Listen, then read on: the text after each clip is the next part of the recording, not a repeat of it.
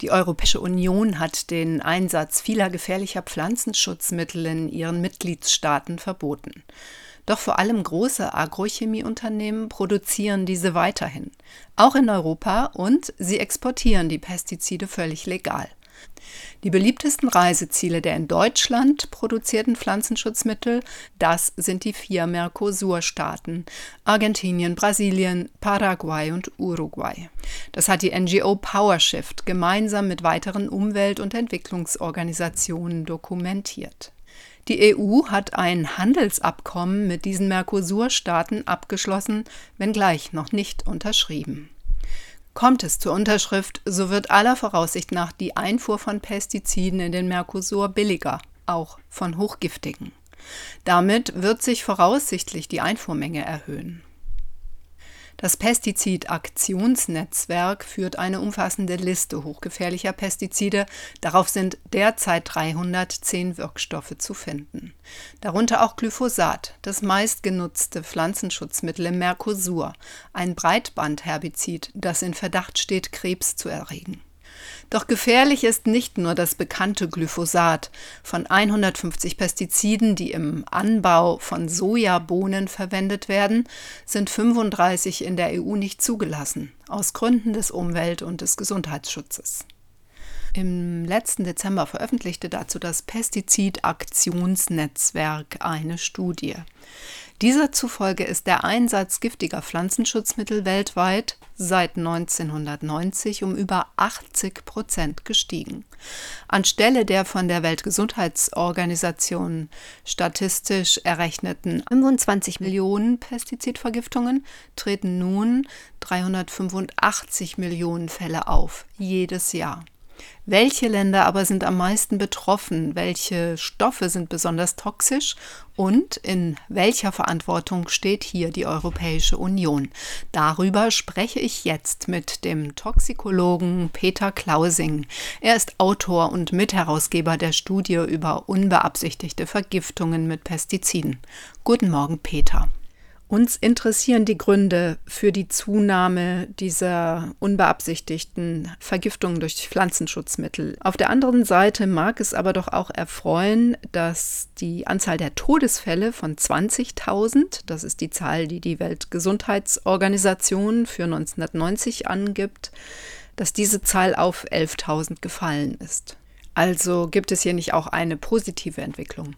Also dieser Aspekt ist sicher erfreulich. Mal ganz abgesehen davon, dass es mir widerstrebt, so äh, so ein Wettlauf um Zahlen zu machen. Solche Vergleiche haben immer auch noch den Aspekt, dass man, wenn man sich nur auf Zahlen und nicht auf Schicksale konzentriert, äh, das Leid irgendwie aus, Augen, aus, den Augen verliert und auch die Ursachen unter Umständen. Aber trotzdem sind Zahlen, glaube ich, wichtig, äh, um bestimmte Dinge in Perspektive zu bringen.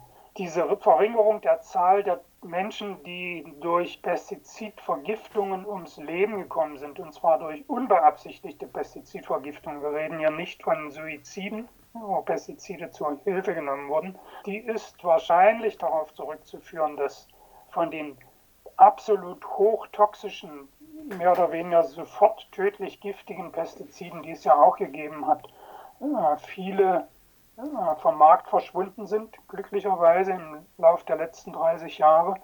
innerhalb der Europäischen Union sowieso, aber auch weltweit. Wobei es, wenn wir bei diesen akut hochtoxischen, was die akute Toxizität anbetrifft, Wirkstoffen bleiben, sind eben trotzdem noch eine ganze Reihe in der Welt unter Anwendung, die in der Europäischen Union wegen ihrer Toxizität verboten sind.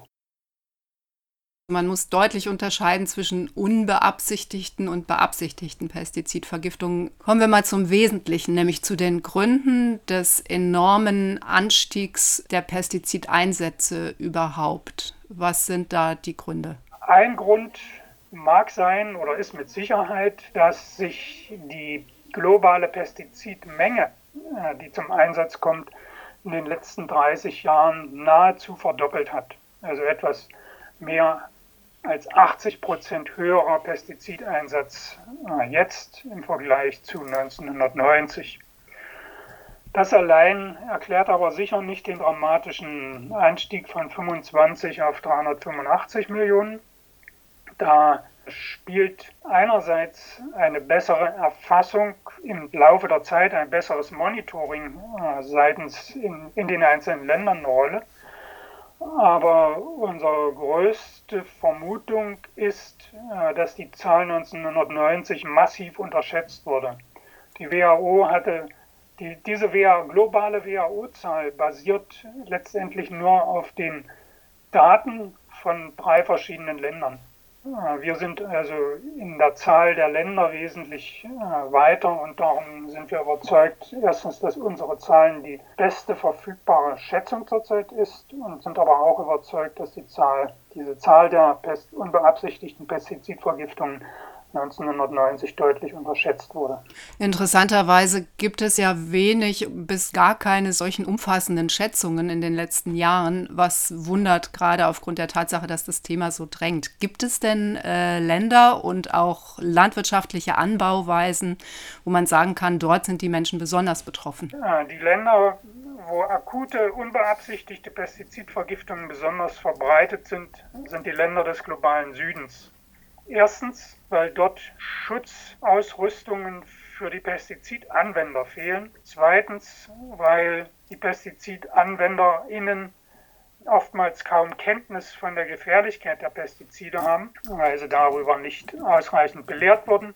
Aber selbst wenn sie es wüssten, äh, sind sie oftmals außerstande, sich äh, vor ihnen, vor den Pestiziden zu schützen. Der Grund, warum das dort so häufig auftritt, ist, dass dort die Pestizide oftmals mit Rückenspritze und eben ohne Schutzkleidung ausgebracht werden, während bei uns in Europa und aber auch in Ländern wie Brasilien oder Argentinien auf den großen Sojafeldern Pestizide mit Traktoren ausgebracht werden, wo die Pestizidanwender dann im günstigen Fall auch in einer Kabine sitzen auf dem Traktor und deutlich weniger exponiert werden. Dort sind eigentlich viel mehr, wenn ich jetzt von Argentinien und Brasilien spreche, die Anwohner, die ungeschützt direkt an den Sojaplantagen äh, leben oder von ihnen sogar umringt sind, das sind die, die dort gefährdet sind im Vergleich zu Pestizidanwendern mit Rückenspritze in Afrika oder in Südostasien. Welche Pestizide sind insbesondere zu benennen, wenn man auf Pestizide schaut, die vermutlich in der Europäischen Union aufgrund ihrer Giftigkeit verboten sind, in Ländern des globalen Südens aber zur Anwendung kommen? Bei diesen Pestiziden, die in der EU verboten sind und im globalen Süden zur Anwendung kommen, handelt es sich vor allen Dingen um phosphororganische und Carbamat-Pestizide, die eben eine hohe akute Toxizität aufweisen. Wo kommen die Pestizide hauptsächlich her, die ihr untersucht habt und die tatsächlich auch hauptsächlich zu diesen Pestizidvergiftungen führen, weil nicht alle Pestizide sind gleich toxisch? Das berührt ein wichtiges Argument, was seitens der deutschen Regierung, äh, vermutlich auch seitens der Industrie vorgebracht wird dass die Pestizide, die da im Süden verwendet werden, ja überhaupt gar nicht aus der EU kommen. Das ist bis zu einem gewissen Grad auch korrekt. Also ich kenne die Statistiken zum Beispiel aus Argentinien, wobei da Glyphosat nun nochmal zusätzlich eine ganz große Rolle spielt. Aber da kenne ich die Zahlen von 2017 und von 2018 und da kommen eben rundgerechnet ein Drittel aus den USA, ein Drittel aus China an Pestizidmengen, jetzt unabhängig von der Art oder von dem einzelnen Pestizid. Und aus Deutschland kam da im konkreten Fall jeweils ein Prozent der in Argentinien angewendeten Pestizidmenge. Diese Zahlen trügen aber aus meiner Sicht aus zwei Gründen. Einmal weiß man nicht, inwieweit Niederlassungen äh, von deutschen Unternehmen, die dann in China oder in den USA produzieren, äh, an solchen Mengen beteiligt sind. Die gehen dann natürlich nicht in die deutsche Statistik ein. Und das zweite und wichtigste, aus meiner Sicht, wichtigste Argument, warum man eben äh, trotz der relativ niedrigen Exportmenge direkt aus Deutschland ein solches Pestizidgesetz fordern müsste, das den Export verbietet, ist erstens die Beispielswirkung. Erfreulicherweise gibt es ja offenbar ernsthafte Bemühungen, da auch gleich eine europäische Lösung zu schaffen.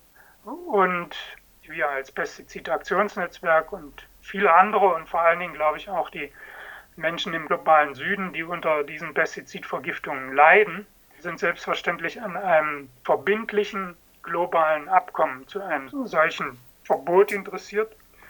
Ähm, aber solche globalen Abkommen erreicht man oftmals nur Schritt für Schritt. Und wenn da die Europäische Union mit gutem Beispiel vorangeht, dann wäre das, glaube ich, eine sehr gute Lösung. Der Export oder Import von Agrargiften, der ja auch extrem zugenommen hat, verläuft vermutlich auch nicht immer legal. Sind die Warenströme und die Lieferketten von den Pestiziden, die ja zu einem großen Teil auch aus der EU exportiert werden, eigentlich irgendwo dokumentiert? Die sind zumindest öffentlich nur selten und nur bruchstückhaft bekannt. Wobei ich zwischen illegalem Export oder Import deutlich unterscheiden würde äh, zu dem bislang nach wie vor legalen Export äh, von Pestizidunternehmen, die also munter in Europa hochgiftige Pestizide produzieren und exportieren, die in der EU aus Gesundheits- oder Umweltgründen verboten sind. Aber das ist bislang völlig legal. Und dann gibt es illegale, sozusagen unter Verletzung von Registrierungspflichten und unter Verletzung unter Umständen von Patentrechten produzierte und verkaufte Pestizide. Das ist etwas, worüber die Chemiekonzerne besorgt sind. Wir sind aber in erster Linie darüber besorgt, dass Pestizide, die von den Konzernen selbst exportiert werden, den Gesundheitsschaden anrichten. Und das sind auch die Pestizide, die in die Statistik eingeflossen sind. Letztes Jahr im November forderten, ich glaube, 60 EU-Abgeordnete den Exportstopp von Pestiziden, und zwar gerade derer, deren Anwendung in der EU eben ausdrücklich verboten ist, und zwar aus Gründen des Gesundheits- und des Umweltschutzes. Was ist daraus geworden oder wo liegen auch die Widerstände der EU, da einen weiteren Schritt zu gehen? Es ist ein längerer Prozess, der nicht erst äh, mit der Forderung dieser EU-Parlamentarier begonnen hat. Aber das ist natürlich sehr erfreulich, äh, dass es parlamentarische Unterstützung für diese äh, schon seit längerem von Nichtregierungsorganisationen einschließlich dem Pestizidaktionsnetzwerk erhobene Forderung gibt. Es gibt auch neuerdings Unterstützung äh, von der Europäischen Kommission die in dem Entwurf ihrer Chemikalienstrategie, äh, der am 14. Oktober vorigen Jahres veröffentlicht wurde, vorschlägt, hochgefährliche Chemikalien mit einem Verbot für Exporte zu belegen. Das würde natürlich Pestizide einschließen. Es ist so, äh, dass ein Land äh, vorbildlich ist, auch wenn das Gesetz erst am 1. Januar 2022 in Kraft tritt. Das ist Frankreich. Dort wurde ein, dieses Gesetz eben verabschiedet, das ab 2022 die Produktion, die Lagerung und den Export von Pestiziden verbieten wird, äh, die in der EU aus äh, Umwelt- und Gesundheitsgründen verboten sind. Es ist aber auch so, dass in dem deutschen Pflanzenschutzmittelgesetz im Prinzip diese Möglichkeit schon per Verordnung besteht, aber nicht angewendet wird.